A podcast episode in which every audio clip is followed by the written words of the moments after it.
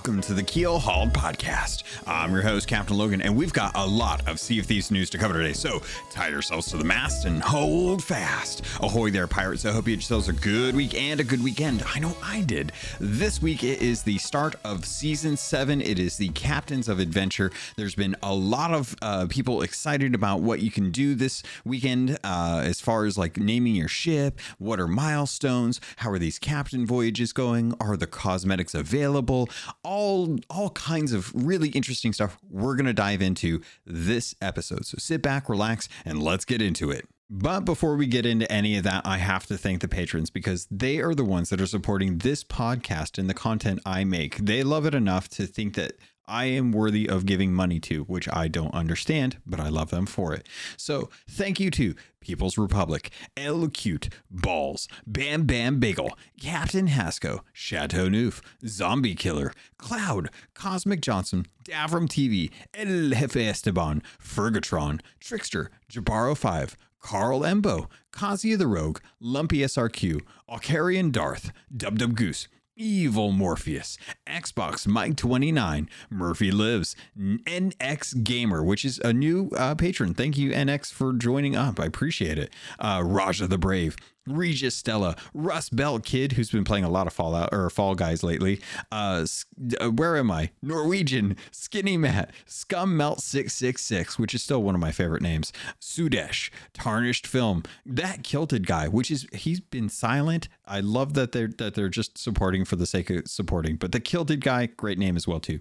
T N Professor, Real Big Tuna, Big Bad Pad, Mina Fairy, Super Pack, Music Me, The Lore Chronologist, Deadeye Dre, Ghost Boy twenty, Evil Martha, Peter Miller, Rooski Doo, Straw Hat Connor, Thor Von Blitz, Windsor Chris, and Zam. Wow, thank you all so much for your support. Uh, quick little shout out. I know I'm not supposed to do this, but I break a lot of things anyway. But thank you to Strange Stan and Insipid Ghost of the Xbox Expansion Pass. I know you guys are supporting, uh, and I know that you're you're doing so at the Sailor tier.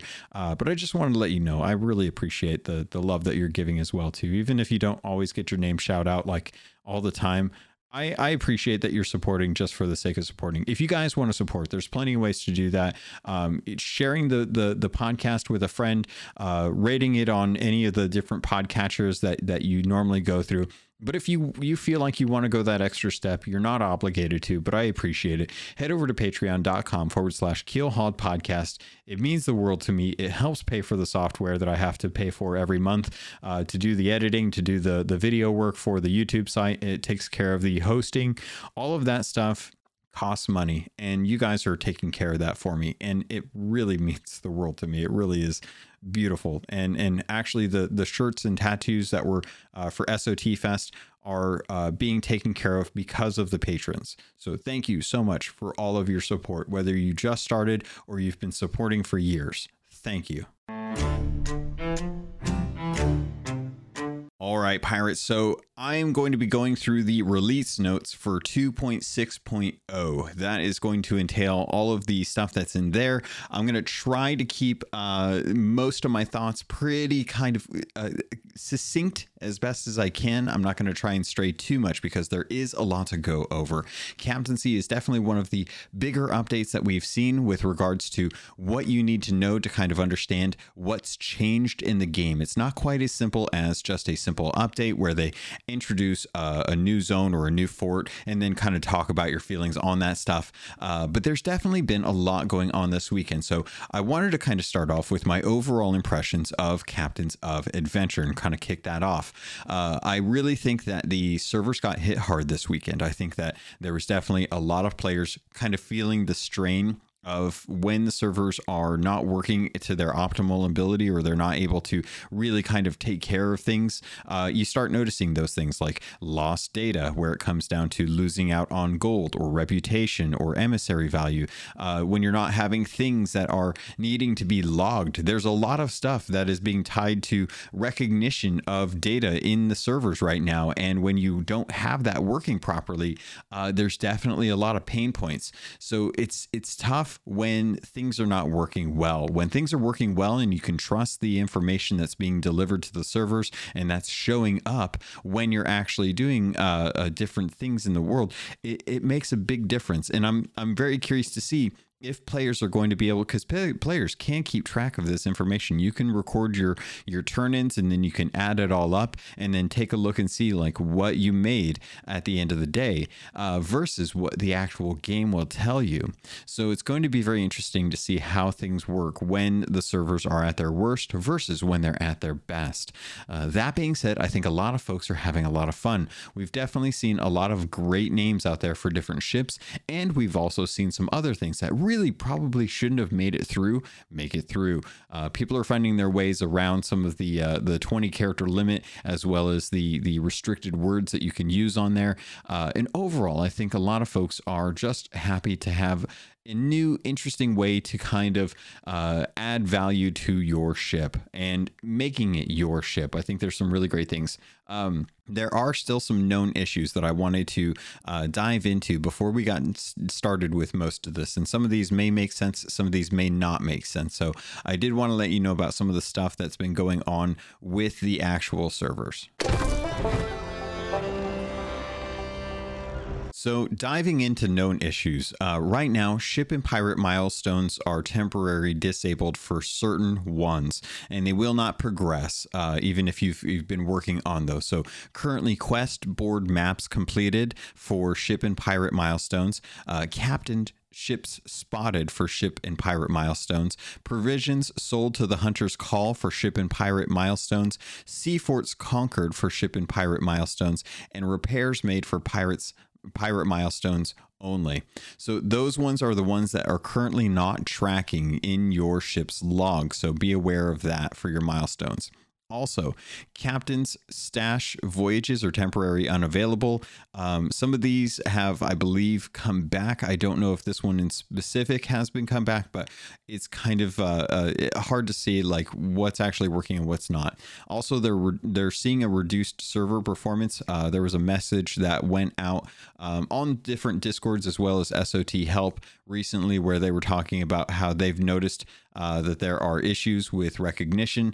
Um, they said that we're aware that some players are reporting delays in receiving gold when cashing in loot, and issues when attempting to purchase the outpost shops. This is currently being investigated. Except an up, uh, expect an update when we have more information. Thanks for your patience. And then the later that day, they said uh, the issues affecting gold and outposts should be now resolved, uh, with all players being able to receive gold and purchase items as normal. We will continue to monitor the situation and provide another update should any issues arise.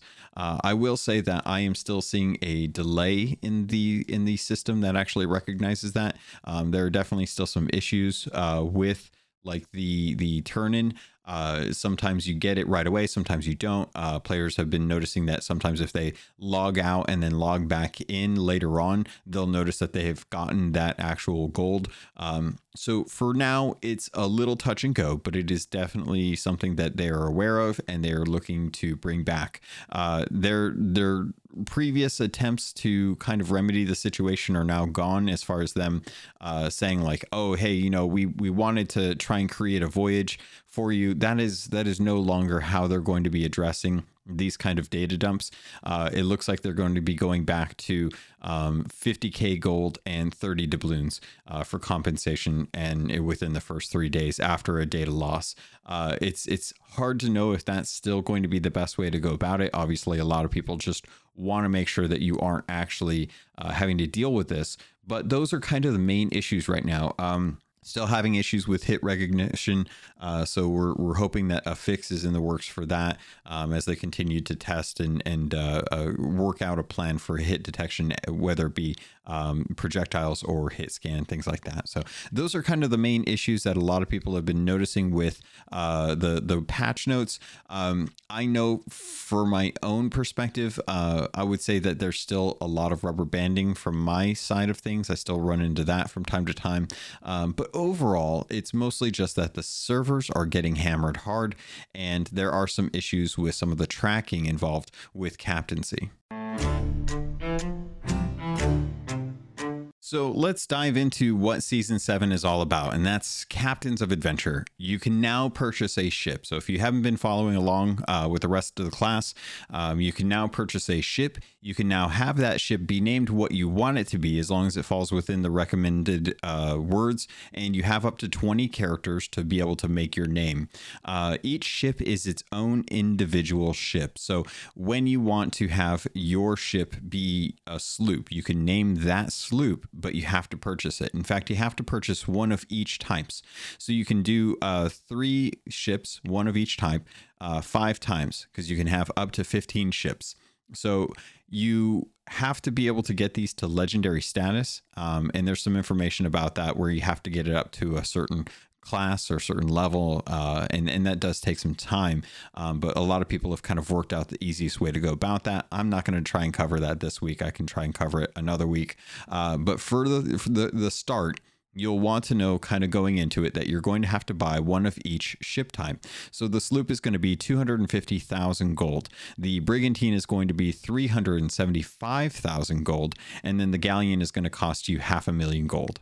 So if you're going into this, if you don't at least have over a million gold, um, I would say probably uh, one point five million, you're not going to be able to purchase uh, all of the different ship types. So hopefully you've got some uh, money st- stashed up. And if not, don't worry. Someone else probably will. And at the very least, as long as you have two hundred fifty thousand, you can definitely buy a sloop. Um, that doesn't preclude you from actually earning milestones as well, too. But the ship is kind of where everything starts. Um, after you purchase a ship, you will find the way to get into your ships uh, through a new section on the front end of the game. So when you go to start or play, you're greeted by uh, the three different types of ship types. And then to the right of that, you'll actually see a new section for My Ships. This is going to be how you'll actually access all of your ships, not just the initial three, but all of the uh, fifteen ships that are available. And you'll get a nice little U I prompt that'll show you uh, which one it is, uh, what you want to buy. Once you buy it, it'll give you a chance to name it. And then you can actually load into the menu in your actual ship. And once you've kind of gotten to your ship, you'll wake up in the tavern, you'll load into the game, and as you kind of head out to your ship, you'll see a nice little banner. Now, the banner, for the most part, is just going to show your ship's name. It won't show the title of your ship, uh, but it will show your ship's name. And once you can get on board, you'll be greeted by Ramsey, who will then kind of walk you through kind of what captaincy is. Uh, he'll he'll show you what the name is. He'll take you down to the captain's table. Uh, he'll kind of show you like there's some uh, different places that you can actually put little trinkets or ornaments, things up on the wall, things on the on shelves, or things on the floor. Um, and those are kind of the three different types of ornaments. So hangables, uh, things that you can place on shelves or on barrels, and then things that you can place on the floor. And actually, if you go into uh, the little customizations, you'll be able to find three uh, different places in each tavern that you can do this in. So if you go over to where the Glitter Beard uh, journal is in any tavern, there's a little bench and then some barrels over there. One of the bench uh, positions is available for you to put a little trinket. And then right above that, you can put a little wall uh, painting or or decoration. And then down on the floor next to the bench is actually where you can put one of the little floor items. And this is how you can kind of understand like what they are, um, what characters or, or what kind of like classification they are. So as Ramsey kind of walks you through, he'll kind of tell you like, as you kind of play the game, you will be leveling up your ship. You'll be earning uh, milestones for your ship, but you'll also be earning milestones as a pirate as well, too. So not only do you have a tracking system for yourself and what you do throughout the Sea Thieves, but your ship will also have that. Now, you're only going to be able to earn uh, milestones for your ship when you're actually on your ship. Now, if you're on someone else's ship, you'll be earning milestones for their ship. And that's kind of how the captaincy works. Captaincy is usually whoever starts up the ship. And if you're not quite sure how to tell, if you're in a group of uh, pirates on the main screen as you load in and everyone's kind of accepted the invite before everyone sets sail, whoever has the little icon, the little, uh, I believe it's an anchor, next to their name is going to be the one that is considered the captain. So you want to make sure that when you're loading into a game, you want to make sure that the person who is going to be sailing on their ship is the one that invites everyone else to the ship. You don't want to inv- uh, start up a ship on your own and then have it be your ship and then try and invite them, because you can't pass captaincy. That, I think, is where some of the issues lie with a lot of people when it comes to captaincy. If the captain leaves the ship, then there is no longer a captain. The rest of the crew can have someone come in to fill that position, but you're still on their ship. And I'm not sure if this works or not, uh, whether or not you can have a captainless ship that still earns milestones for that ship. That is a very curious question that I have. And I'm very curious to see how this plays out with Alliance servers, uh, as many people will probably want to play on their ship. But the way that they typically rotate players in and out of ships, it'll be curious if they take advantage of the uh, captaincy or the captain voyages that are available uh, on Alliance servers, and how they'll work that out. If people will want to uh, play on Alliance service, servers when they can't earn uh, milestones for their ship. Um, very curious to kind of see how that goes. Uh, but I've already heard reports that players have figured out um, what milestones are the easiest to achieve, and also what milestones uh, or what those limits are to be able to hit the rank to be able to get legendary. So each ship, every captain's ship, can earn a legendary status, much like yourself. And the way that you earn the legendary status is if you uh, level up the different milestones for that ship. Now, if I recall cor- correctly, and I could be wrong because I'm not, I haven't done this and I haven't gotten enough time to research uh, all of this. You have to hit class one hundred for your uh, ship to be considered a legendary status, um, which isn't too hard because there are quite a few different little um, ways that you can level up in the game. You can play different ways, and each of those has like an associated uh, theme, and each of those themes are di- different names, um, and each of the names are kind of set up so that uh, in that theme, you'll have different classes, and by playing the game naturally, uh, you'll level up those different classes. And then when those classes all accumulate to uh, a, a number, that number will be represented by the theme. And then as a, a whole, all of the different themes will then add up to a bigger number when all of the classes are, are added. So that way you can get up to one hundred. I, I, I feel like I'm doing a really bad job of explaining this. So maybe if I can Uh, describe what the actual themes are, that might help out. Um, and there's two pages to these. There's one thing that I one thing that I didn't pay attention to is that uh, each theme has a class number associated with it. Um, but there's two pages. For, for some reason, I don't know why they did this. I don't know why they couldn't have just squeezed the little the little like Gryffindor banners a little bit tighter in to get all to get, to be able to get all seven in here. But there's the Gold Seeker, the Voyager, the Emissary, the Hunter, the Feared, um, the Rogue, and the Ill-Fated. And then I think there's actually a, a an eighth one called the Captain, which I think the Captain is just how many ships you actually own uh, in this instance. Um, but it, it's it's very odd that they went this route.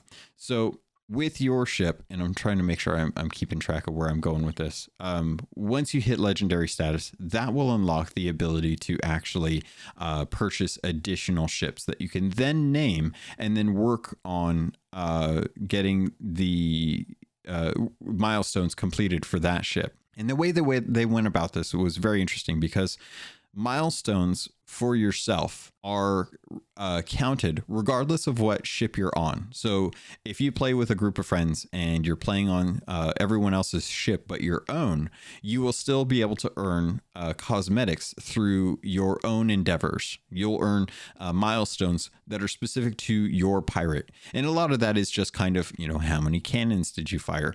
Have you repaired a ship? Did you dig up a chest? Have you caught a fish? Have you visited the ferry? How many times have you been on fire? Have you puked recently? Do you feel ill? Uh, lots of things like that. And that is something that can be accomplished regardless of what ship you're on. Um, but you will need to be on a captain's ship to be able to earn it. So with your ship, the ship itself will actually be um, its own milestones. And that's where I think a lot of folks are kind of like feeling the grind. Uh, because the milestones for your ship have to be done when you are captaining the ship. Um, you can't earn milestones for your ship if you're on someone else's ship. So when you have a group of four people and you all have the same name for your crew's ship, only one person is actually going to be able to have that ship unless you do something, which is is feasible. You can have ships that are the same name, um, which is a very interesting move as well, too, because someone could masquerade as your ship. Um, I know a lot of crew members who have uh, ship names, and because there's no restriction on people getting your name if you've already made your ship, uh, unfortunately, there's a good chance that there might be some doppelgangers out there trying to pose as your crew. But that doesn't stop each of your crew members uh, from having a ship that they purchase that is also called that ship's name as well, too. So you may have uh, one person's um, uh, ship. I'm trying to think of a good name. The Dirty Badger. We'll, I'll go with that. The Dirty Badger. Um, and every person can make a galleon that is called the Dirty Badger. And you just kind of rotate who the captain is to be able to do that. But I don't think I, will, I, I don't imagine that many people will actually do that. I think it will be up to the person who came up with the name to decide that their ship is going to be called the Dirty Badger. And then everyone else is going to have to come up with their own, like the Slippery Snake or uh the the courage courage light lion, or I don't know, whatever whatever Hufflepuff is. I can't think of what it is, or I'm missing something else like Raven. um I'm trying to go uh, like for for reasons I'm trying to go with like Harry Potter things, because that's the easiest names I can come up with right now. Um so but those are kind of the things that I think a lot of people are having trouble with, is how do you deal with a crew that has multiple people in it? They all are on the same boat and have playing this game, have been playing the game for a long time. Um, but for for some reason, like you can't have a joint ship that you can load into regardless. And you can't transfer uh, the captaincy to anyone else. If the captain leaves, the captain's gone. That's it. There's nothing else. You can't progress the milestones, as far as I know, uh, any other way. So it's it's kind of odd that they decided to go this route, especially given that when you are playing in Sea of Thieves, the Pirate Code is the Pirate Code. Um, if you're not familiar with the Pirate Code, uh, the Pirate Code was actually created by a, a bunch of the original crew members who were um, originally in the, the forums, like the forums, they, they asked uh, a lot of the people who were invited to uh, the alpha and the beta to come up with a pirate code. And the pirate code has seven different articles. Um, I've talked about this in the past, but I figured it'd be a good refresher. Uh, the there's, there's two that I think are ones uh, that should really kind of, um, that re- actually three. So Article one, the sea calls to us all. Everyone is welcome on the Sea of Thieves, regardless of age, gender, race, sexuality, nationality, or creed. Article two, the sea unites us as one community. Outside of the heat of battle or piracy on the high seas, all crews shall bond together as a community of like-minded souls. So those are kind of the things that I think we see in the actual seas. We see a lot of people coming together as one community. And then Article Five is the one that I wanted to, um, or no, excuse me, four. Uh, all crewmates are equal. Let each crewmate be respected as equal and free to follow their own bearing, speak openly, and vote in affairs on the, of the voyage, which kind of bucks against the idea of having a captain. Uh, as I saw this weekend when I was playing with uh, some Keel Hauled members, they decided to uh, to to kind of mutiny against me um, out of fun. And that that's it's frustrating, because when you're a captain, the the like there's a reason that I in my Discord, I don't have a separate role for me being the owner of the Discord, because I'm not I'm just the owner of the Discord. I'm not like the king of the Discord. It's just a Discord that happens to be one that I started that people are in. So there's mods, but I don't even have the mod status. I, I own it. So I have like innate rights, and I get to make some of the decisions that go on to kind of make it a safe place. But for all intents and purposes, I'm just another Pirate Legend in my Discord. That's always how I felt about it. And same thing kind of with the crew. Like the crew is, is just, if someone does something, then they're doing it. It doesn't matter like who helms, someone has to helm. If someone picks up the slack for someone else, then that's their role now. It's not like they're the captain because they're helming. It's they needed to move the ship, So they grabbed the wheel and moved it because whoever was moving the ship prior is just moving the ship. So I've never really liked the fact that there's a quote unquote captain, because now that kind of breeds like this idea like someone has to be in charge, which I hate, because everyone should be like s- responsible enough to be able to handle the ship uh, in any position given the situation. And and that's kind of one of the things that I'm kind of railing against with captaincy. As much as I love the idea of captaincy and having a captain, um, I don't like kind of that that idea that the captain says what, what happens on the ship, because that's never how it's been. And and I don't I don't really abide by that rule that the captain is the one that makes the choices and tells people what to do. Everyone should know what to do, because there's only a few things that you can do on a ship. So if you're on a boat and you're not sure what to do, take a look at sails, take a look at cannons, check supplies, go get supplies. Is it repaired? Get rid of the water in the bottom of the ship if that if it needs to be done. Make sure that meat is cooked. Uh, make sure you're not running into a rock. You know, those are those are the main things that go on with a ship, and anyone can do them, and everyone can do them. So it doesn't matter really who the captain is. It's just making sure that the ship is taken care of. Um, and that's kind of one of the things that I was I was uh, dealing with this weekend, where I was just a little bummed that I was getting grief for being the captain, because the captain's in charge, and it's never been, it's never how I've run a ship. I've never been my way or the highway when it comes to sailing. So let's talk about customization. Uh, customizing your ship is now available. Um, there's quite a bit of different places that you can actually put little customizations. I was actually surprised when I was taking a look at uh, the sheer number of of um, places that you can actually put stuff in your ship. I, I didn't imagine that it was going to be as many as it was. Um, so if you're looking at Uh, a galleon versus uh, a brigantine versus um, a sloop, there's three different tiers. Again, I talked about the wall, the shelf, or the floor, right? So as far as trinkets are concerned, um, the sloop has seven wall spots, and a lot of these are just below deck in the actual hull. Uh, there's eleven different shelf spots, which may include shelves themselves, but they may also include like the the framing for the window, or on top of a barrel, or on top of the stove. Uh, there's also one floor spot, which is actually towards the front of the the, the bottom deck, um, that you can place something. So overall, you get about uh, what is that, nineteen different spots that you can place trinkets. So for the brigantine, they have uh, fifteen different wall spots that you can hang up pictures, you can hang up anchors, you can put up harpoons, things like that.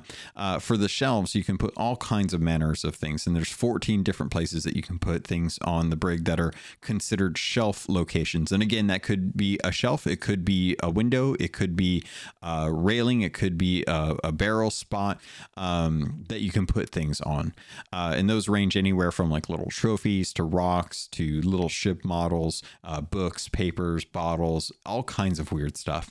Um, and that's just some of the stuff that's available for, for gold that you can purchase day one. Uh, and then you also have four uh, floor spots. Um, so four different locations that you can put things on the floor, which is either, you know, a barrel with some wooden training swords or some plants, uh, different things that you can uh, set up, like a, a, a dartboard or a target board for target practice that has a little hatchet on it. And then you go to the actual galleon. The galleon has fourteen wall spots, which is interesting because it's one less than the brigantine, right? Then you have twenty-one shelf locations. And again, shelves could be barrels, could be shelves, could be uh, just different places that you can put things on, like tables, things like that. And then uh, eleven different floor locations, which a lot of those are going to be um, around the outside of uh, the, the, or the, the outer edges of the bottom and mid deck, Um, where you can place stuff. As far as I know, nothing can actually be placed on top deck. Um, all of those are obviously just sitting locations and stuff. Uh, looking at these kind of trinkets, um, there was one thing that I thought about this weekend where I was kind of thinking like, this would be kind of cool. I don't know how well it would work, uh, but Skull and Bones is coming out this year. Um, and one of the things that they've shown off in their videos is the way to adorn the exterior of your ship. Uh, and one of the ways that you can actually adorn things to it, or some of the things that you can adorn it with, I guess would be the better way to say that, are shields, uh, very much like Viking shields, um, that would be placed on the outside, both for uh, storage, but also for protection from uh, arrows and things like that. So I would love to see if there was a way on, especially a brigantine, which definitely looks more like a longboat than anything else, uh, given the sails and the, the ship's size, uh, that you could actually put little adornments on the outside of your ship um, th- to kind of change things up, especially things like the lanterns. I think the lanterns would be a nice cosmetic to be able to change up, um, especially given some of the different styles of uh, decorations that you can have for your ship. So speaking of decorations, um, that's a whole nother thing that you can do as well too. Um, decorations are actually ways to change the theme of the interior of your actual ship. So, and, and when I speak to that, I mean the the voyage table, the captain's table, where you put your your you have your book. You can put map bundles on. You can do tall tale books, uh, veil voyages, regular voyages, things like that. You can change that. There's a rug that you can change. Um, there's curtains that you can change. There's, oh gosh, what else is there? There's, um, I'm trying to think what some of the others. So you can do, you can do the table. Um, you can do the drapes. Uh, you can do the curtain rods. You can do the bed. You can do the rug. You can do the chair. You can do the chandelier, uh, which I think are the main ones. And each of these uh, varies depending on what type of ship type you're on. So for example, like the, the captain's chair, the captain's chair can only be changed on the galleon because it's the only ship that actually has a captain's chair. Uh, same thing with the chandelier. The chandelier is only available on the galleon.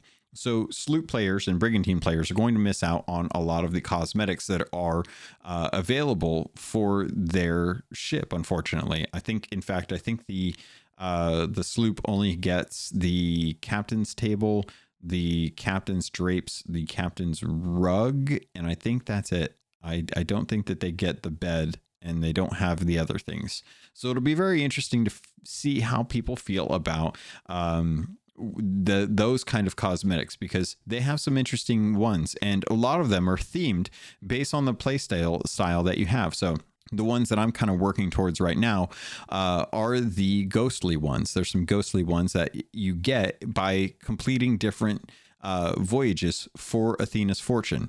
And those are the things that I think are are what people are looking forward to. It's nice to have little trinkets and ornaments and stuff, but I think a lot of people are working towards the different types of decorations for the interior of the ship, not just the exterior as well, too.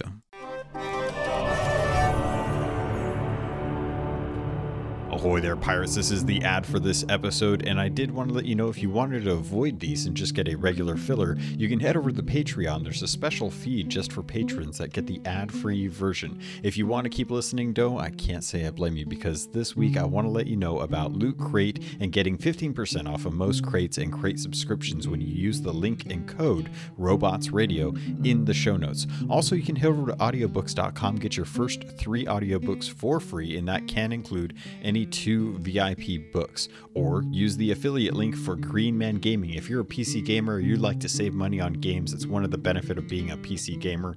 Head over to Green Man Gaming. You can get codes for Steam, Epic, any of the different stores that they have deals going on. They have deals going on all the time, and if you plan on buying there, please consider using our affiliate link. All of that goes straight to me through the network. Thank you all so much for everything that you do to support this podcast. It means the world to me, and I continue to try and improve the quality and content for you. With that, pirates, let's get back to the show.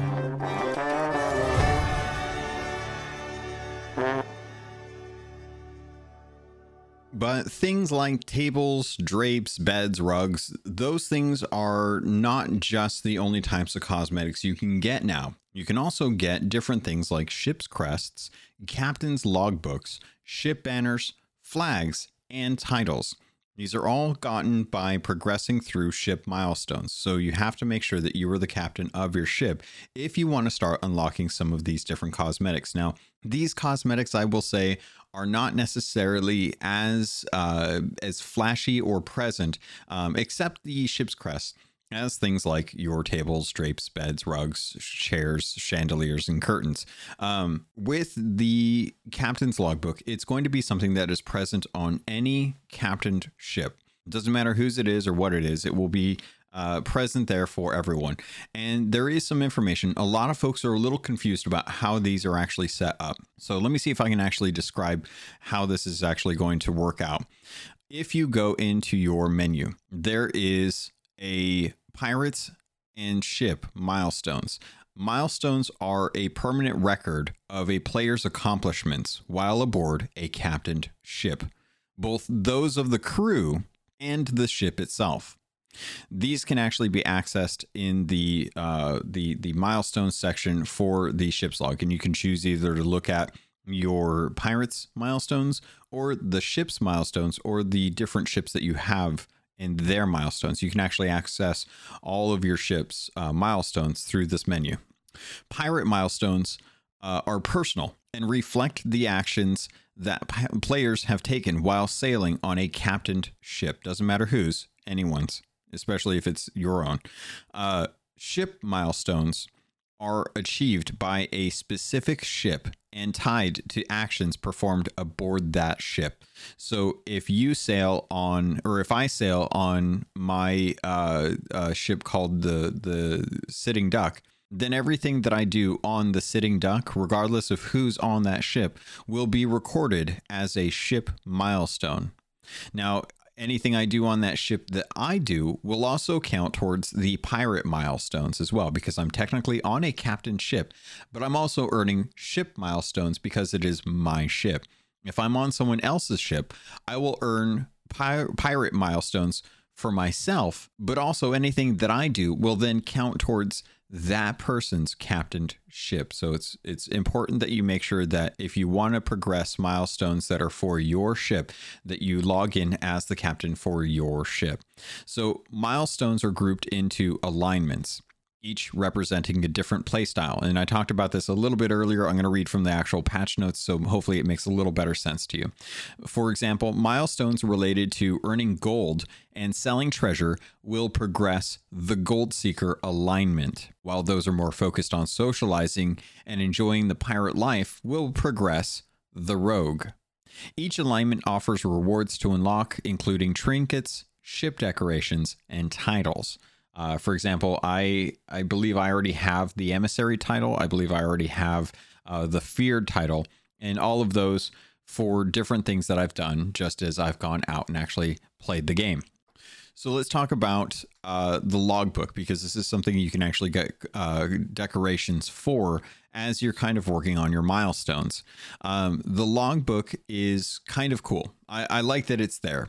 Um, I don't like that it falls in the water every time you leave the game, because I feel like it's not something that I just want laying around, because I didn't do anything. A lot of times when I jump on, I don't necessarily plan on doing anything. I just plan on jumping on to go check out something, uh, whether it be on an island or at the outpost or in the shipwrights things.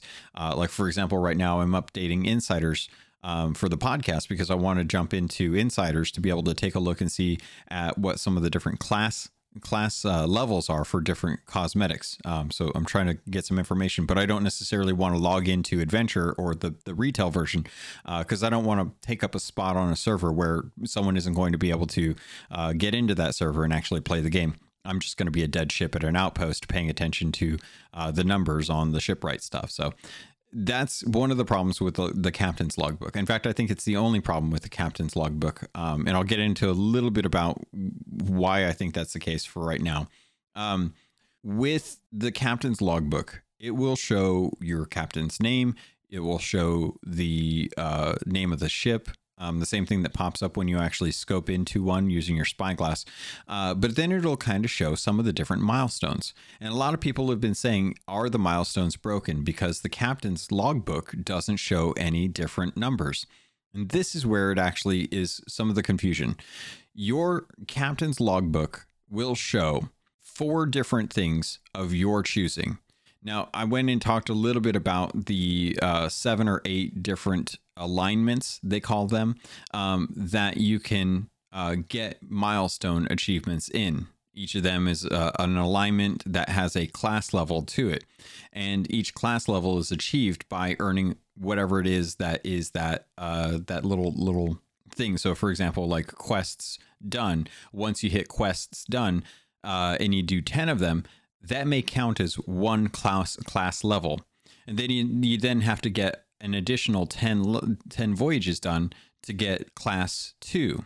And that's kind of how you'll have to uh, go about um, leveling up the different milestones in those alignments. So I, I think it's kind of nice that as you're kind of going through and um, taking a look at some of the different um, alignments that you can pin to your logbook, your captain's logbook, uh, you really want to think about like what you want other people to see when they see your logbook, because you can you can go on another player's ship, you can read it, you can uh, take a look at it. If you've if it's uh, if your ship has been sunk, you can actually um, uh, pick up someone else's logbook and see like what their ship's history is, and you can choose how you want to have that represented. So if you don't want to have the number of times you've been sunk in your captain's logbook, then just don't pin that.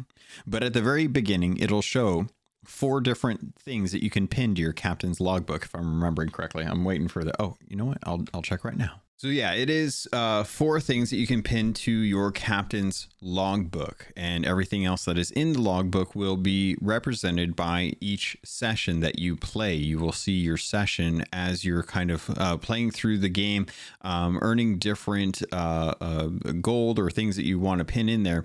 And you'll see like how the current voyages are going, like how many days you've been at sea, how much gold you've had, how long have you been sailing, how many things have you caught. And that will naturally populate in your logbook for each session. So, uh, for example, like I was um, I was just playing tonight to try and get some information uh, while I was out and about. And while I wasn't really planning on uh, doing anything, I went ahead and took a picture of like what I found. I went to a couple different islands, um, and I, I finished, uh, killed a few, uh, skeleton ships and a megalodon. And, uh, according to the captain's logbook, I was five days at sea, uh, five days since last sinking. Uh, I sailed three nautical miles, completed four quests, which were actually emergent skeleton quests that I did while I was on the islands. Uh, I caught two fish, and I earned twenty-six thousand five hundred nine gold. And that was for about an hour's worth of, of just poking around doing stupid stuff.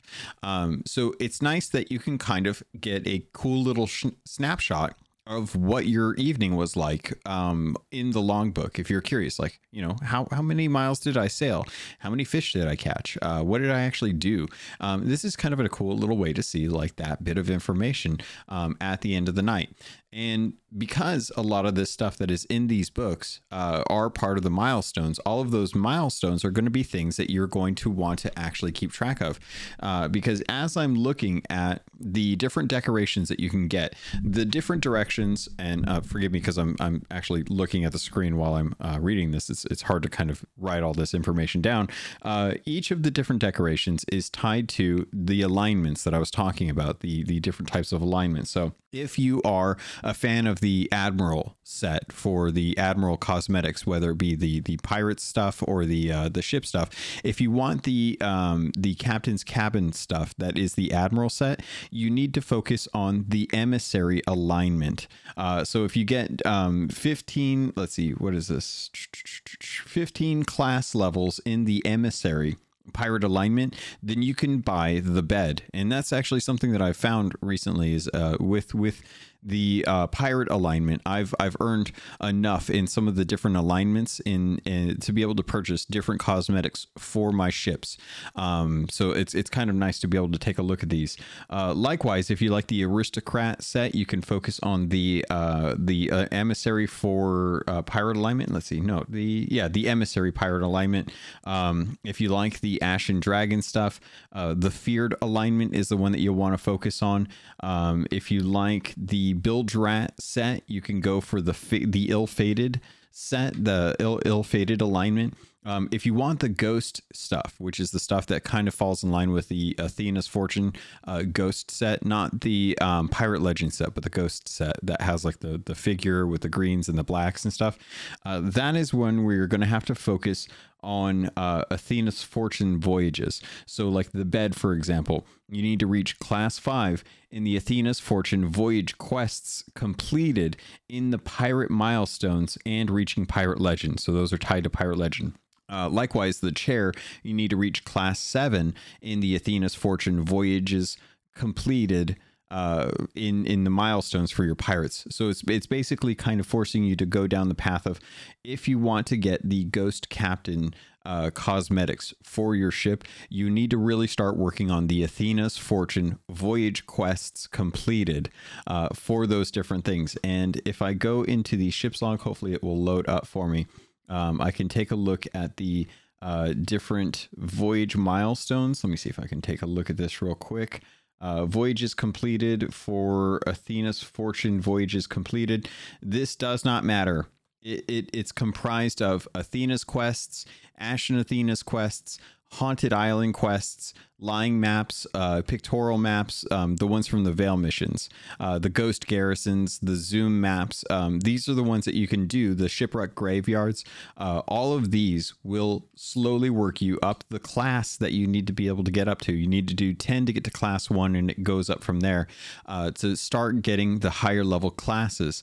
And then once you hit the different classes in that uh, specific milestone, you will start to unlock the cosmetics for the Ghost Captain stuff. So hopefully that makes a little sense uh, as I'm kind of talking it out for you. So take a look at the different decorations, look and see like what are the cosmetics that you want, and then take a look and see what the milestone alignments are that you need to focus on to be able to get that class level up so that you can start unlocking the different cosmetics that you're hunting for.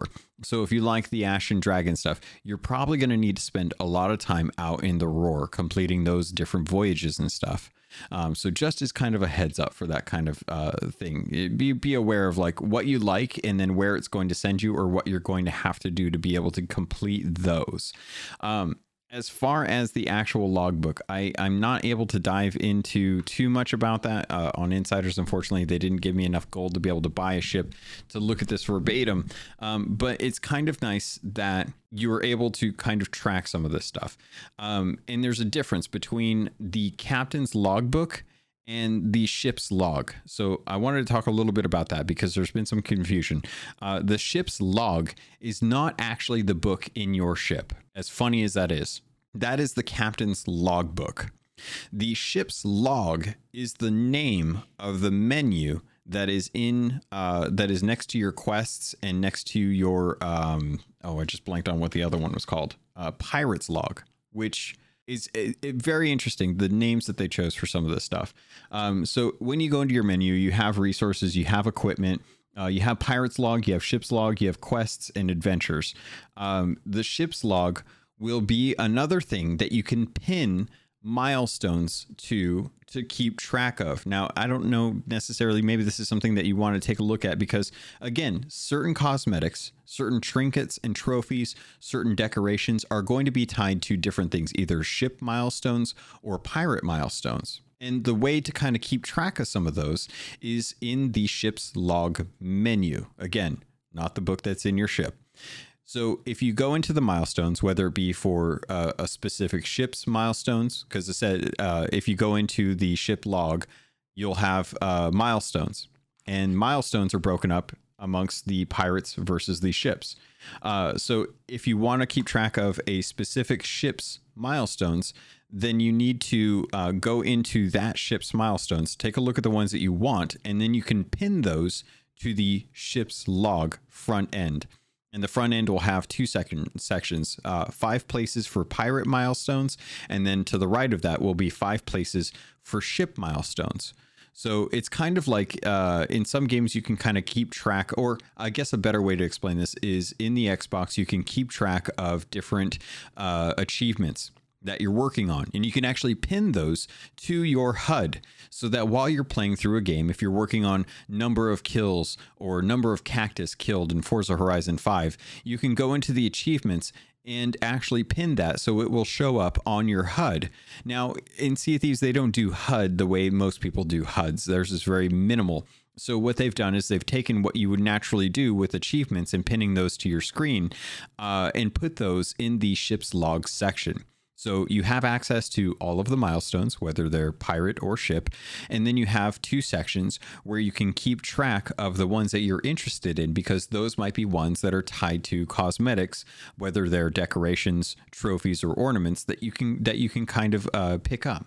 So I would I would recommend, if you get a chance, log into the game and start taking a look at some of the different decorations and uh, trophies that you can get in the game. They're all going to be something that you can access through any shipwright. Doesn't matter what shipwright. You don't even have to be logged into a, a captain's ship if you don't want to, in case you're worried about someone coming by and sinking your ship and having to see all that damage on your ship. You can log into a regular ship. You can go to any shipwright and you can take a look at the decorations or the ornaments. You can kind of thumb through, and I would definitely recommend taking a look at some of them too, because uh, as I was looking through um, some of the the different, oh, what was it? The trophies. I believe they're trophies. I'm going to double check right now, or I'm going to lag out, and that's going to be even more awkward. Uh, taking a look at some of the different trinkets that you can purchase. A lot of these are tied to getting a, a different class level, and there's different qualities as well too. Like there's a uh, an admired quality, which is the lowest. Then there's a uh, prized quality, which is the next up from that. Then there's the treasured quality, which is another step above that. And then there's the top highest level, the most beautiful version of that little trophy, that, that little trinket that you can get, which is the cherished. And there's actually a a common or no, there's actually an achievement to being able to go and get one of these cherished trinkets. Uh, so there's four different levels, and each one is kind of based on what class level you're at. So again, in the milestones, there are different alignments. Each of those alignments have different things that you do throughout the game that will level up, and those are called classes. The higher class level you get, the the higher or the better quality of trinket you'll be able to purchase. So then you can take those trinkets and then place them around in your, your ship and stuff. So anyone that's gotten uh, the the uh, mythological Shrouded Ghost, which is really just it's it's a fake ghost, it's not still not real, um, then you will be able to get a little trinket that is that says like, hey, I killed this uh, Shrouded Ghost, which is really just it's it's one of the regular megalodons that someone just painted white. Uh, but they're giving that out to the people that, quote unquote, say they've killed the Shrouded Ghost. Uh, but you can get that and purchase it and then place that in any of your ships.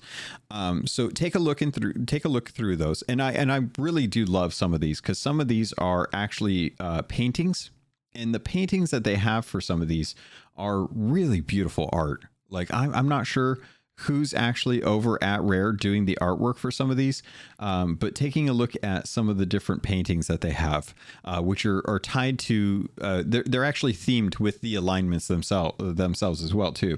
Um, it's it's really kind of beautiful to see, and I and I can't wait to get some of these. Um, I think it's going to be a while, but like the Fury of the Forsaken, uh, that is one that you need to uh, be able to reach class ten in the Phantoms Vanquished pirate milestone. So you have to kill a certain number of uh, pirates or phantoms uh, to be able to get this this artwork. Um, but the the more you kill, the higher the the class level you get. So when you get to class fifty, you get the Treasured Fury of the Forsaken, which gives you that same portrait, but with a really beautiful frame around it. Um, and then, of course, when you get to class one hundred with it, uh, that's when you'll get the really ornate uh, framing that goes around that artwork. But some of the framework and stuff, like there's a, a, a one of, of one of the Order of Souls uh, ladies. Um, I'm not, I can't remember her name at the moment, but uh, when you get level one hundred with the Marauder's Memories, uh, in, in that class that you have to get to one hundred is treasures uh, sold to the Order of Souls. So it doesn't matter what it is. You just have to be able to sell that number of treasures to it. Um, those are the types of things that you'll want to look forward to. Go into the shipwright, take a look and see what they are, and then pay attention to what the actual milestone is, and then go into your ship's log in your normal menu next to your quests and, and pirate's log, and find those milestones in the different alignments and then pin those to your ship's log. So that way you have quick access to be able to take a look and see how many things have I turned into the Order of Souls to be able to get the Order of Souls painting that I want for my ship. Well, it's right there on the ship's log. I've already pinned it. I can already see uh, that I've already turned in one hundred fifty out of three hundred uh, treasures to the Order of Souls as an emissary. So I'm getting closer and closer to uh, that miles or that class level to be able to get uh, level ten. So I can finally get that portrait of, of the Order of Souls lady uh, for my captain's cabin, things like that. Um, so it's, it's really interesting, the kind of progression level that they've chosen to go with Uh, with this. And my God, I've already been talking a lot, and I feel like I haven't even barely scratched the surface at what's been going on. So maybe I'll just kind of take a look at the the cosmetics and stuff and kind of understanding what you can do with them. Um, I really like overall how this system is built out. A lot of people are upset uh, for a couple reasons, and I see their perspective. I don't necessarily agree with their perspective. Uh, right now, a lot of people feel like a lot of the milestones to be able to get a bunch of the stuff that's in this game uh, are too high, and that they're not retroactive, that you've been playing for years and you have a lot of this stuff already done. But why, why is Rare asking us to do it all again? That is kind of the general consensus for a lot of folks, I would say. A lot of people are continuously asking, why do I have to do this stuff again? It's just the same stuff that I've always been doing. But I don't see anyone really saying that whenever we get a brand new season. Every time there's a brand new season, we get a whole new level of, of one hundred uh, levels to earn cosmetics and uh, gold and doubloons and ancient coins for. We we have a free tier, which is very generous compared to the paid tier, which is the Plunder Pass, which is literally just a costume and a co- and a and a ship set. That's it. That's and it's that's a pretty good price for ten bucks. Um, but the free tier gives us a ton of cosmetics, a really really vast amount of cosmetics for our pirate, and a lot for our ship as well too. Um, but to be able to get from level to one hundred or one to one hundred, all you have to do is play the game. That's it. You don't have to do anything special. You can work on the trials if you want. A lot of the daily deeds are great for being able to earn gold, and they help you get renown. And all of the, the trials that are available are things that you would naturally do in the game as well, too. In fact, I was going through a lot of them. Some of them are very simple. Some of them are just put up a emissary flag and wear the associated costume with it. So put up a Reaper's flag. Put on your pajamas. Congratulations, you did a trial. That's a, a almost an entire level of renown if you if you are at lower levels. So when people come to a first season, no one is complaining about how the season has reset, how there's a bunch of new cosmetics that are available to us, and now all of these cosmetics are earnable by playing the game and doing all of these things that we've just normally done in the game. Everything gives you renown, so it doesn't really matter what you do. The milestones should be treated the exact same way. Every time you look at the milestones, sure, there are going to be ones that you want to work on to get specific things.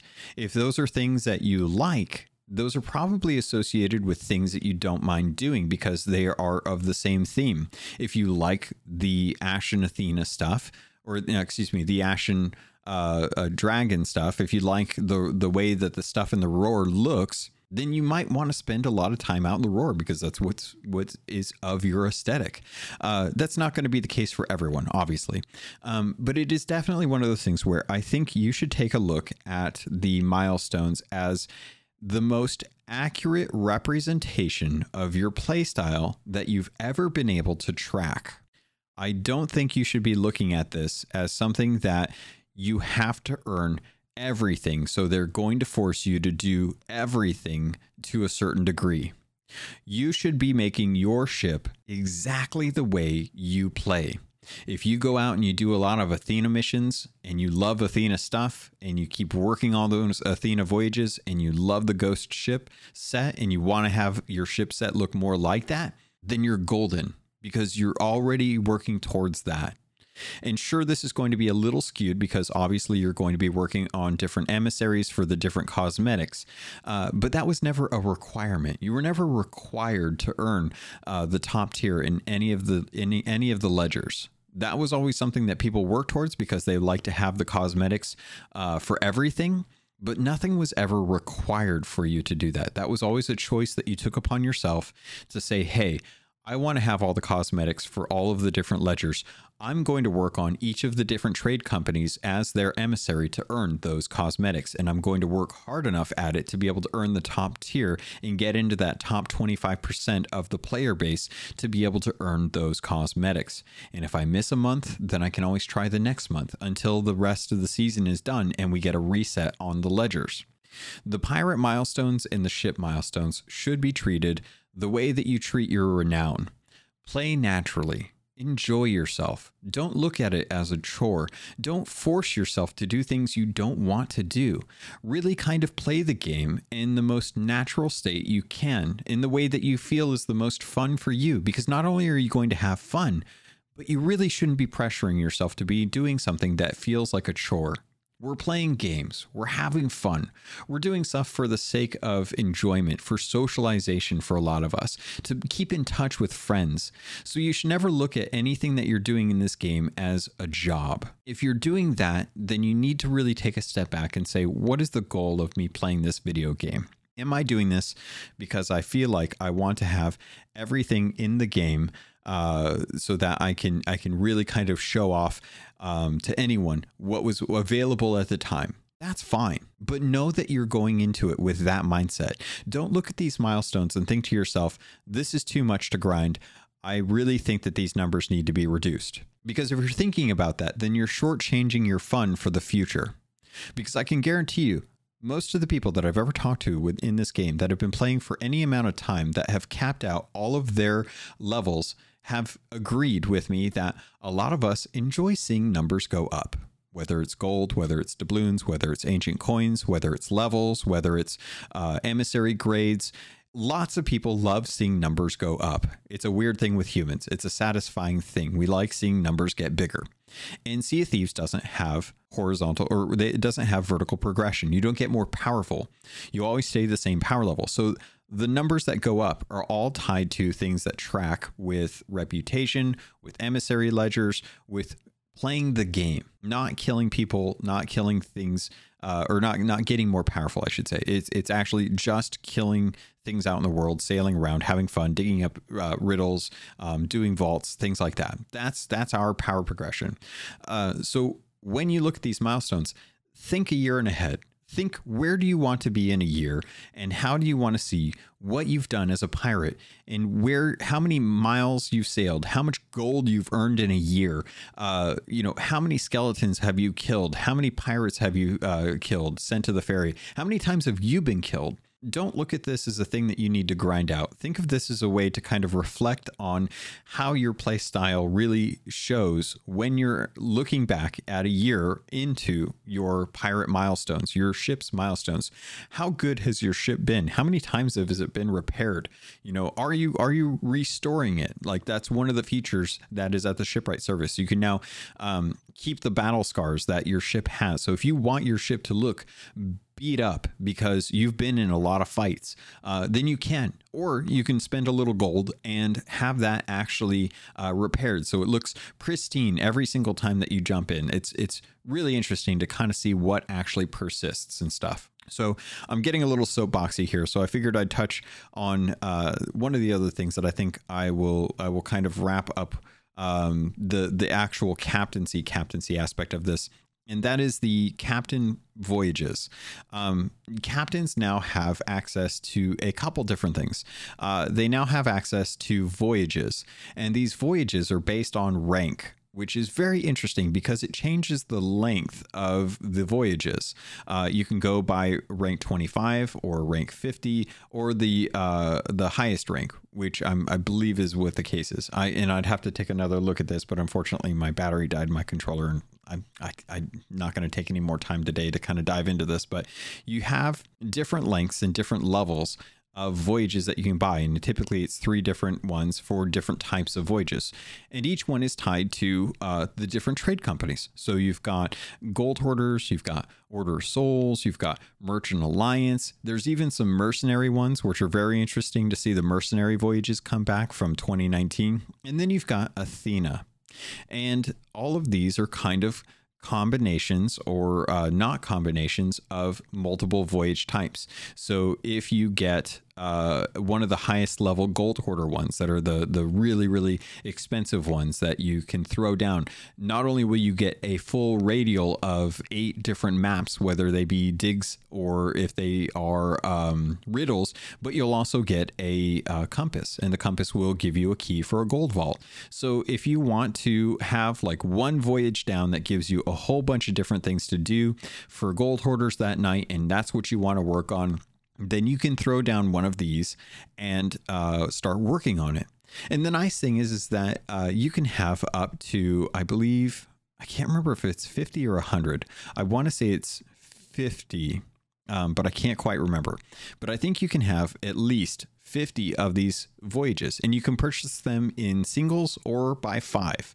And you can have these all stowed on your ship, and other people can buy these for you as well too. So if you have a crew and they want to buy voyages for what they want to work on, then they can go over to the shipwright, they can go into the section for the captain's voyages, and they can purchase ship voyages or captain voyages for that ship, and you can work on those as much as you want, and they persist through the game. So they're kind of like checkpoints in that sense.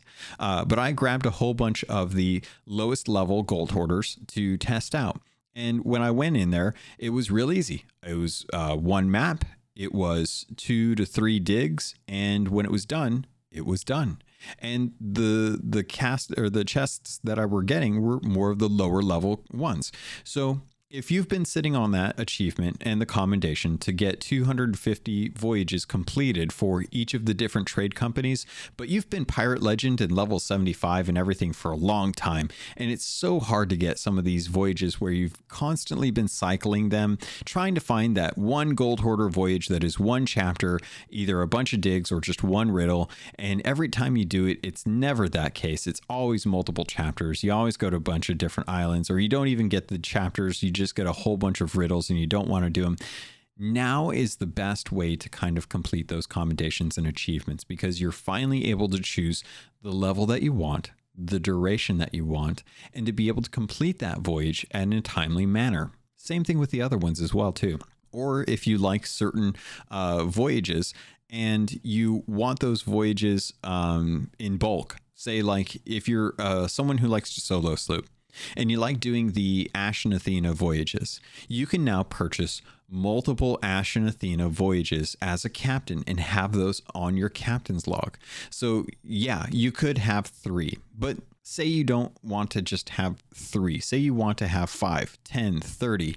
Now you can actually have those. They're persistent. No one else can access them. When you go to, uh, or you, other people in your crew can access them. Other people that are out in the world can't get your captain's voyages. Then it's really nice to be able to say like, hey, I love doing Ash and Athena's. I love to chain them. I'm really good at it. it people leave me alone because no one comes out to the roar. And that's what I want to work on. Then you can one hundred percent buy a whole bunch of those, never have to go down to the Pirate Lord again and try and hope that he's got different Ashen ones that you can have only three of. Now they've kind of expanded the voyage system, and I kind of like that. I've always wanted them to be able to expand the voyage system. I can now say that my voyages, the three voyages that I have access to, are only going to be ones that are for special stuff. Um, I don't necessarily have to ever purchase a voyage uh, from one of the trade companies ever again. I can strictly go to the shipwright. I can buy the ones that I want, and then I can actually uh, work on those. And I can have a nice mixture of the of the type of voyages that I like, and not necessarily feel restricted to. I have a Guild of Athena. I've been sitting on the Guild of Athena for half a year, waiting for a good gl- golden glory. But we want to do a couple vaults.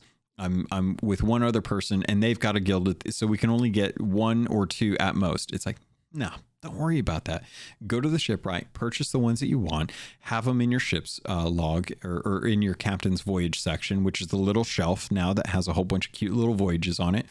And you're all, you're all set to go. And I really, I really like that. I think it's a great way to go about expanding the voyage system Uh, in a in a way that is represented in the game, having physical representation in the game. You see all of the ones that you own, and I really like that. I think there's two things that I wanted to touch on real quick as I kind of round out uh, captaincy. Um, if you're not familiar, uh, there's actually now a bunch of information and tips that are available in the game menus that will actually explain a lot about captaincy, because it is kind of daunting as you kind of jump in and you're not quite sure what's what, what's associated with what. Um, and it's really tough to kind of explain that over uh, over audio. It's it's much better to kind of visually show people um, a video that kind of breaks down, like, you know, what's the difference between a ship's log and the captain's logbook.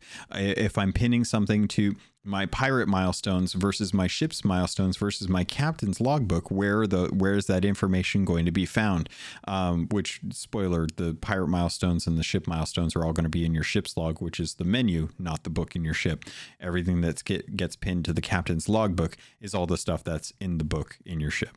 Um, so with this, I wanted to kind of point out that there is a captaincy infos and tips available in the menu when you back out to, to access like your settings.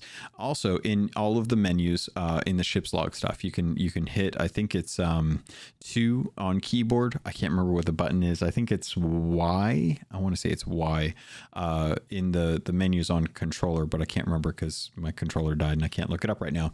Uh, so if you're curious and you're not quite sure, there are a lot of written tutorials that you want to take a look at if you're confused about what's going on. It will help you while you're in game to kind of know like what's what's happening and stuff. So keep an eye out for that. The other thing that I wanted to touch on as well too uh, comes down to hiding ship and captain names. Uh, so there are a bunch of content creators out there that are that are kind of annoyed with this right now. And I can understand their frustrations because as content creators, they are typically streaming, and a lot of streamers have to worry about crews that are finding them and getting onto their server and being able to uh, go and grief them. Um, the trouble comes down to uh, the way the system is set up.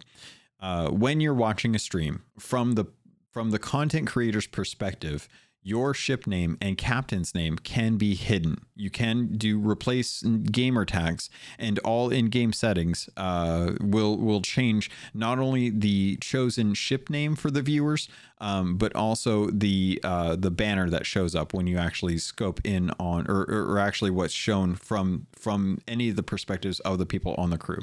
Uh, so the problem comes into is is when you actually scope in on an actual ship, you can still see what that ship name is.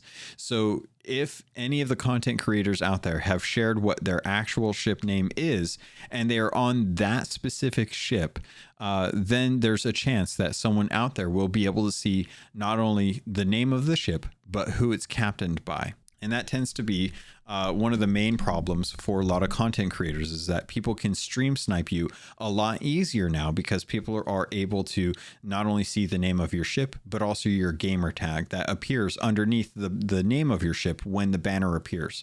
And this is kind of how, like, when you when you use the spyglass to scope down on a skeleton ship or an emissary, it will give you a musical cue to let you know whether it's a skeleton ship or a ship with an emissary flag. Now, with a captain's ship, it'll actually show your banner. Uh, and your banner comprises of the title for your ship, as well as the name of your ship, and also the captain of that ship. And it appears much like island banners, um, which is different than tall tale banners, because you can have streamlined uh, island banners and you can have regular uh, island banners, but you can't change that for uh, tall tales or voyages. Once those once those pop up, you still get those two bars that come down from the top and show you like who's on the voyage, uh, what chapter voyage you're on, things like that. You can't change those. Um, so it's more in line with the actual island banners, which is cool to be able to see like who's out there.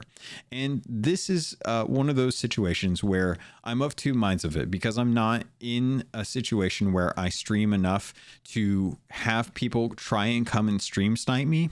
I don't really have to feel the pain of this. Um, and that's, it's, it's easy for me to say this because I'm not the type that has to deal with it.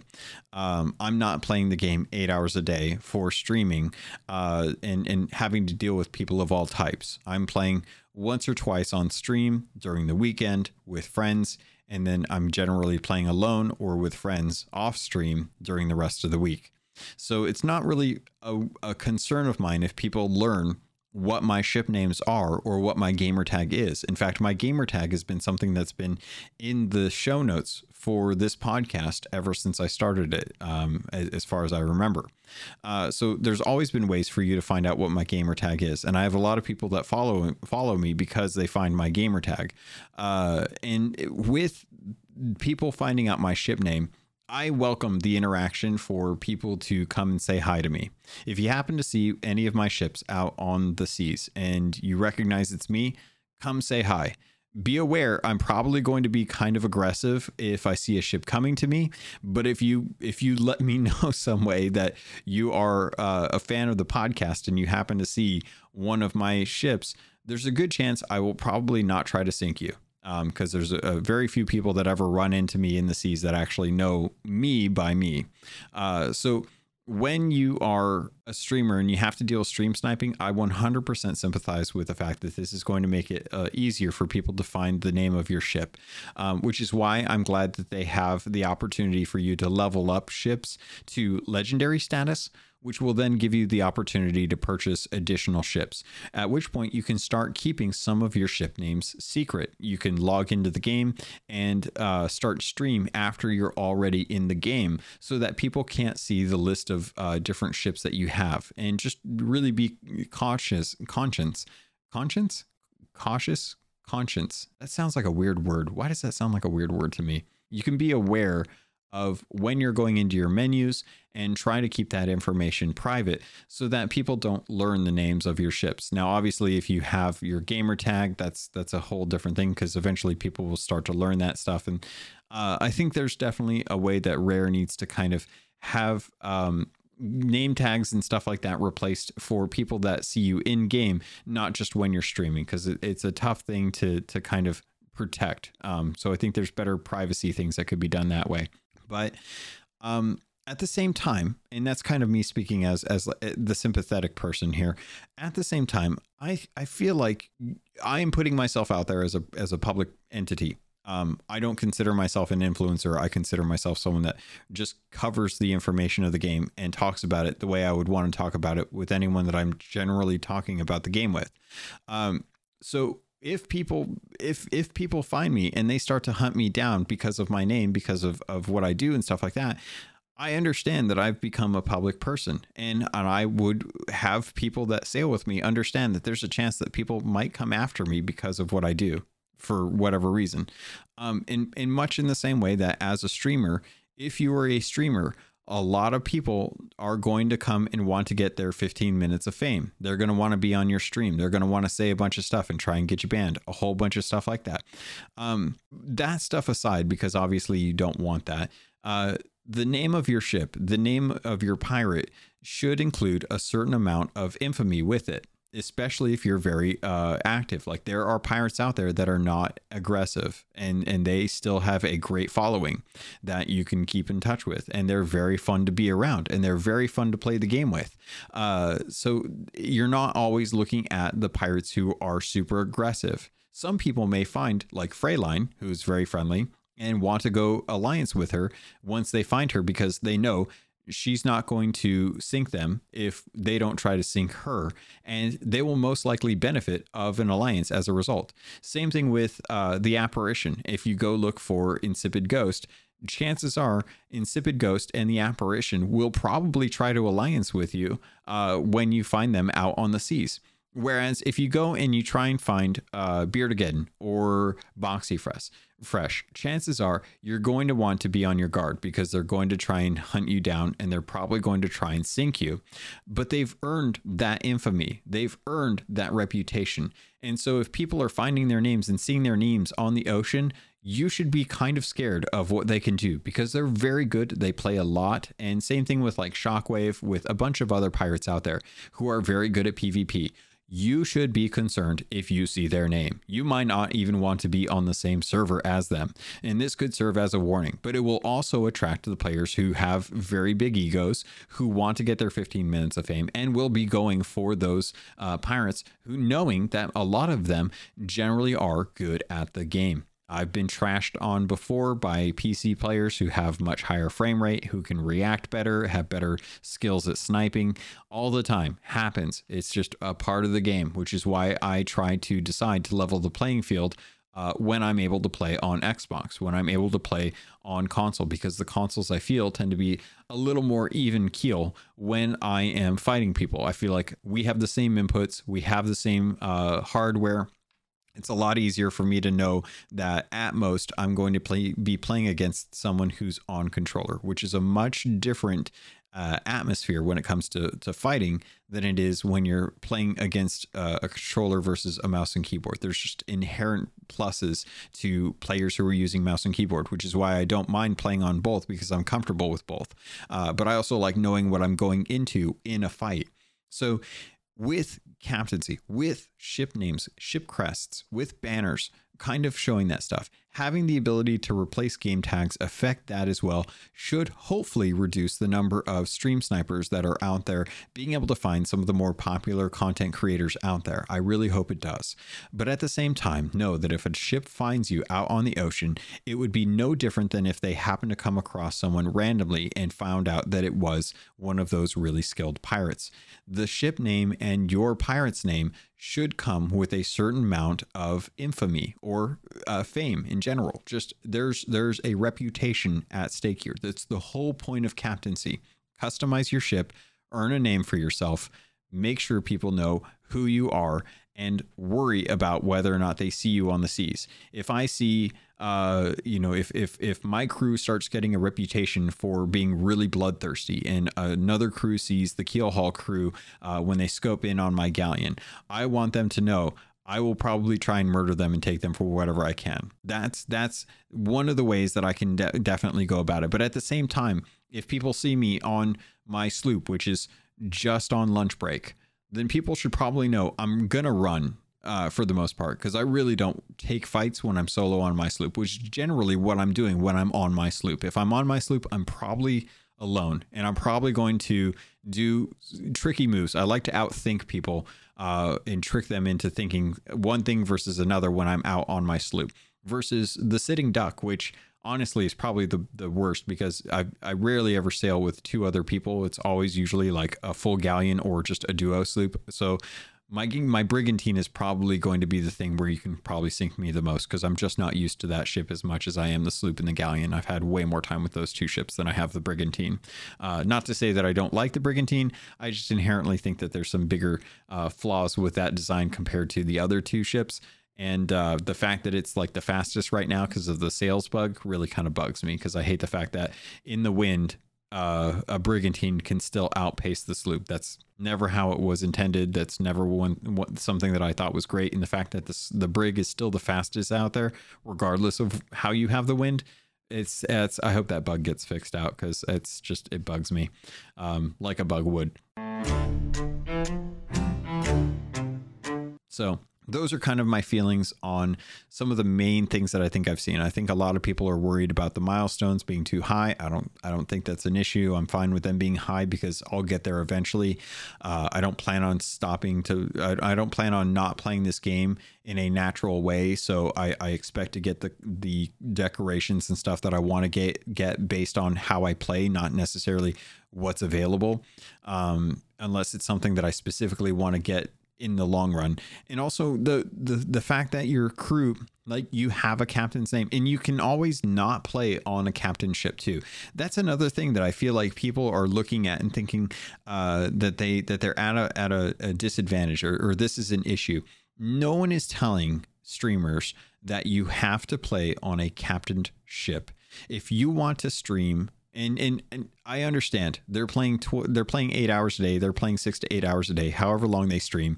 They're streaming Sea of Thieves for that long. That's when they play the game. That's when they get their sailing time in. That's also how you're making your living. So if you want to be ungriefed, then there's definitely an opportunity for you to do that on a non-captained ship. Players can't scope into a non-captained ship and see who's on it. They'll just see a ship. They won't get any banners. They won't get any gamer tags. You won't have to worry about getting stream sniped because they saw you from three squares away and found out that it was your ship. You can always play on a non-captained ship. You just won't be earning the milestones. And if you're a streamer, there's a good chance that you're probably going to earn those milestones a lot faster than anyone else. So there's a good chance that if you're grinding these cosmetics, you'll earn them before anyone else gets a chance to, because you're playing the game more regularly at longer durations than most other pirates are. And you're getting the benefits of that as well too. Uh, so there's always a way for you to finish up all of those milestones, get them all knocked out, get all your ships, get them all to legendary status, and then just not play on them. Or if it becomes too much of an issue, stop playing on your captain ship or play on someone else's captain ship. And that way you don't have to necessarily, you won't be earning milestones for your specific ship. But if you get those all knocked out real quickly, then you're set. You're good. You don't have to worry about it. Work on other people's ships. Make their ships the ones that get to legendary status. Help them get those milestones.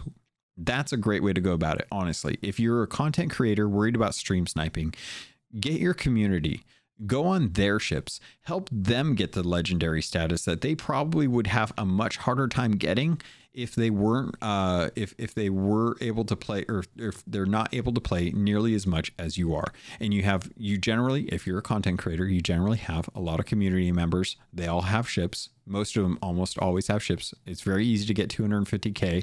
It's very easy to get five hundred K out in the world over time. Unless you're just a brand new pirate, go and level up their ships. Be a be a pirate on their ships. Earn milestones for yourself, but also help them get their legendary status. That is a perfect way for you to avoid stream snipers being able to find out what your ship is, especially if you have replaced uh, game tags on. They will just see uh, the the the silly Falcon out on the seas, manned by Xbox uh, Juan F- Sanchez out there. I have no clue. I'm, I'm just making stuff up at this point. Um, but Xbox fan twenty-nine twenty-nine, and they won't know that X streamer is on that ship because they're watching the stream and all the names are replaced. So they won't know that they're on such and such's ship, and it's their ship that they're working up. That's a perfect example of how you can actually work around this to avoid stream sniping, and just do it long enough until people stop trying to stream snipe you. People get bored very easily, and they will leave you alone if they realize they can't get their fifteen minutes of frame or dunk on you and be able to scoop up your dust, uh, because that's what, what Summit one G told you is the way to be the best pirate. Like, there's plenty of ways that you can kind of get around that. All right, pirates, uh, I've been talking for a while. This episode's already getting kind of long, and I've only really gotten a chance to talk about captaincy, but we have a ton more to cover in this update. So what I think I'm going to do is I'm going to take sovereigns, uh, the changes to sloops, um, stools, Mabzoon, uh, Pirate Emporium, cosmetics, things like that. I think I'm going to take all of that and I'm going to save it for next week's episode. Um, I want to make sure that I give that stuff amount a, a good amount of time, really be able to get into it and actually get to play the game a little bit more. I've only really gotten to play a handful of hours um, over the last uh, a few days and stuff. So probably I would say roughly around twelve hours worth of time over the last few days to be able to jump in and, and really kind of f- get a feel for how this update's going to be. And this is going to be a long update. Like, we've got an adventure coming up uh, where we have to go figure out what we're going to do with uh, Merrick. Um, so there's plenty of stuff to talk about going in the future uh, that I, I want to give its due diligence on and, and feel a little bit better on. So as far as the sovereigns and some of the uh, the teasers that we found out about them, as well as how I feel about whether or not I feel like they're overpowered uh, or not, things like that, I think I'm going to hold off for next week's episode. So I want to make sure that you guys know what, what to expect in next week's episode, as well as just some of the general improvements that came with this. Um, Obviously, with season seven kicking off, captaincy is the biggest thing, which is why I've wanted to spend so much time talking about all of that. Hopefully you guys have a good idea on what to expect going into it, or a better understanding of how to tell the difference between your personal pirates milestones versus everyone else's individual ship milestones, and then taking a look at the cosmetics to see which milestones associate with which cosmetics, and finding out how you can pin those to your ship log in your menu, not the one that's in the book in your ship, um, to keep track of that stuff so that you can slowly work towards those. Uh, and then, of course, things like ship banners, the captain's logbook, all that good stuff. Hopefully that was a good enough explanation. I'm, I'm hoping that you guys are going into this a little clearer on what's what. Uh, if not, just just ask me, and I'll see if we can, if, if I can maybe build up a video to kind of dive into some of this stuff. I, I feel like the season seven video uh, already did kind of do a good job of this, which is why I kind of point to that and be like, you know, they put out, they've spent some time on this. They, they, John McMurtry worked hard on this video. Make sure you go watch this video if you're not quite sure. Um, but overall, as I kind of round out this, Uh, how do I feel about captaincy? How do I feel about seven, uh, season seven so far? So far, server issues aside, I think captaincy has really revitalized my reason for wanting to do stupid stuff out in the seas, working on voyages, not just sailing around hunting down other ships, uh, but working on voyages, working on emissaries, uh, making sure that I'm putting up emissaries um, to get credit for stuff. I think they've done a great job with adding additional cosmetics. Uh, I see a bunch of stuff pop up, and uh, it's it's not it's not registering in my head like why that's important. But as soon as I get a little more time with it, as soon as I kind of think about like, okay, well, I'm working on this cosmetic, so if I want this cosmetic, I need to make sure that I'm focusing on the emissary alignment, and I'm getting that class level up as high as I can to be able to get that one portrait. And if I can get that one portrait, then I can start working on it some more to get the better version of that portrait. Things like that. Work, work towards what you think is really cool, and play naturally. Don't look at this as a as homework assignment. Don't be upset that this is uh, the the same stuff that they ask us to do in all of the trials. Anytime they've ever come out with new trials for the game, it's all the same stuff that we do for Renown. It's it's fine. It'll be okay. You'll get there eventually. And don't look at this as as something that they need to nerf, because we're only going to have this the one time. You're only going to ever unlock these cosmetics once. So if it takes a while, enjoy it. Enjoy that grind. Take your time with it. Feel relaxed about it. Don't feel pressured to get it done right away, because what's after is nothing. It's just doing the exact same thing without the satisfaction of earning cosmetics down the line. Look forward to the stuff that you get to unlock in the future, and don't worry about when you actually get it done. Just enjoy playing the game the way you normally do. So pirates, I think with that, uh, definitely make sure that if you have any questions or concerns, if you're looking to have anything uh, that you need help out with, if you want people to help you with your uh, piracy out in the Sea of Thieves, definitely make sure that you're checking into the Discord channel. Uh, there's a Sherpa program in there where you can um, talk to the Sherpas who are volunteering their time to help pirates to uh, get better at different things, whether it be fishing, Glitter Beard, PvP, Uh, different things like that, um, that you can really try to make sure that if you want someone to help you out with that, then they are trying to set up a time to be able to do something like that. And, and a reminder of the Sherpas that they have asked for PvP uh, events. So make sure you guys are, are if you if you have time and want to set that up, that you are kind of getting that set up for them, so that they know like in advance, like when you want to do it on that weekend and things like that. So uh, other than that, if you guys want to get a hold of me, there's plenty of ways to do that. Head over to the show notes. It's really, really easy. It's all the show notes have all the contact info for me. Um, you can reach out to me any way that you want.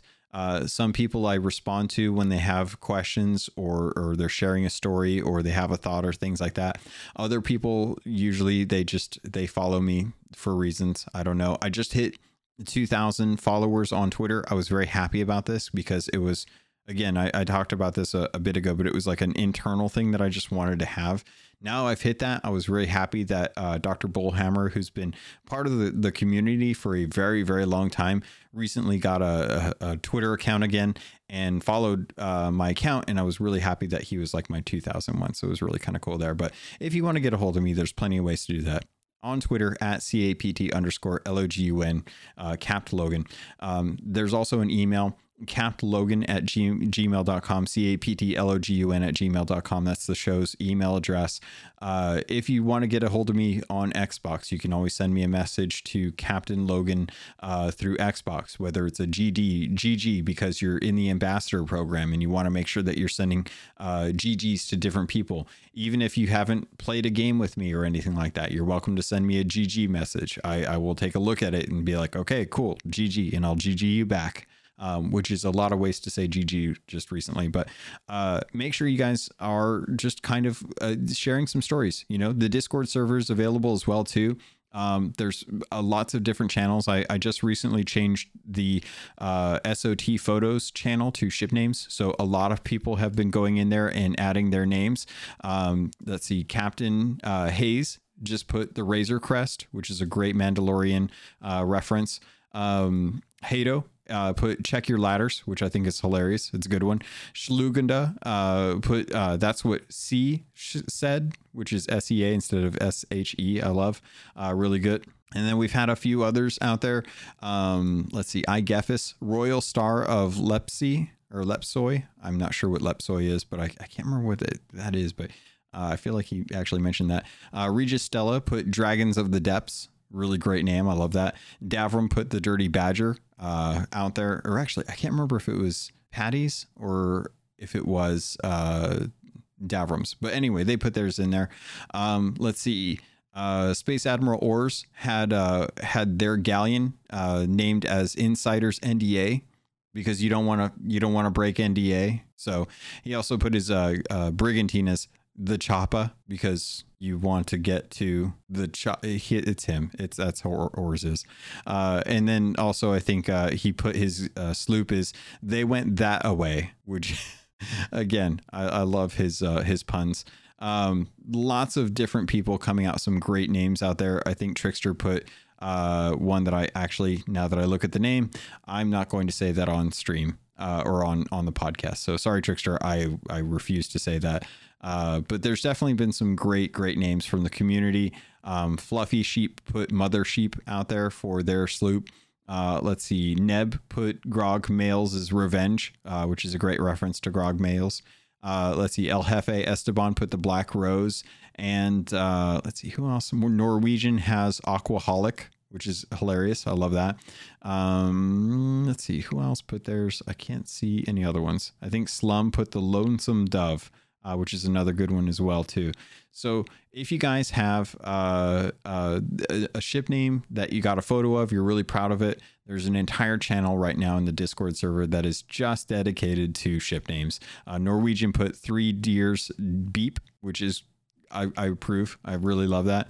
Uh, Super Pack uh, from uh, the Player One podcast, he put uh, his galleon as uh, the Little Sus. And uh, I think his brigantine is Blast Processing, which are great references. Um, so lots of great, uh, great players out there. Uh, uh, also, I think he put his uh, Super Pack's uh, sloop was Serenity Now. Um, so love the names that people are putting in there. Glad to see that you're all having a good time with the uh, ship names and that people are really coming up with some interesting ones as well too. I've seen some really great ones out in the actual world as well too. So uh, be sure that you are uh, sharing your ship names. I love seeing them all, um, especially the really punny ones. Uh, so that's kind of what's going on there. I think that's it though. I think that's everything that has really been going on. Uh, again, we have a ton of other stuff we need to cover from this patch for season seven.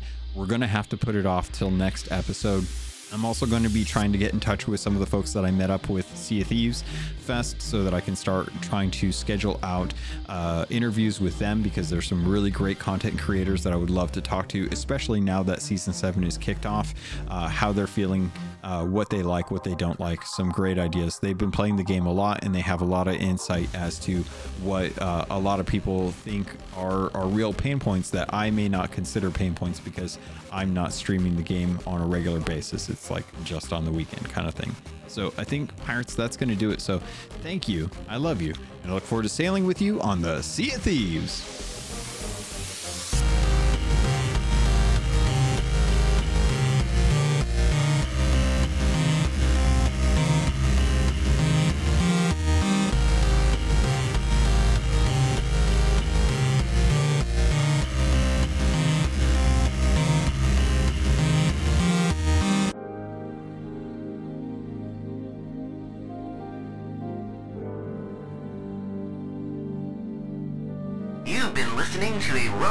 Radio podcast. Smart shows for interesting people. Check out all the shows at robots radio dot net. Do you like adventure? Yeah. Do you like laughing? Uh, yeah. Would you like to listen to a group of people you don't know play D and D and reference retro pop culture you vaguely remember? Um. Excellent. You're going to love Committee Quest. We play D and D in the world of Amarin. We use adventure modules and supplements made by people in the community. We also have a sweet synthwave backing track. Come and join us on our adventure. Volume one has been completed. Volume two coming the end of January. You can find us on iTunes, Podbean, or wherever you get your podcasts from. Hey Guardians, we are the Destiny Show Podcast, a weekly podcast about all things Destiny two.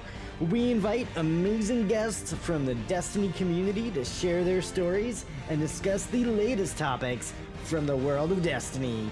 Check us out on Apple, Google, Spotify, Stitcher, or live on Twitch every Thursday night at seven p.m. Eastern, four p.m. Pacific. We will see you, Starside.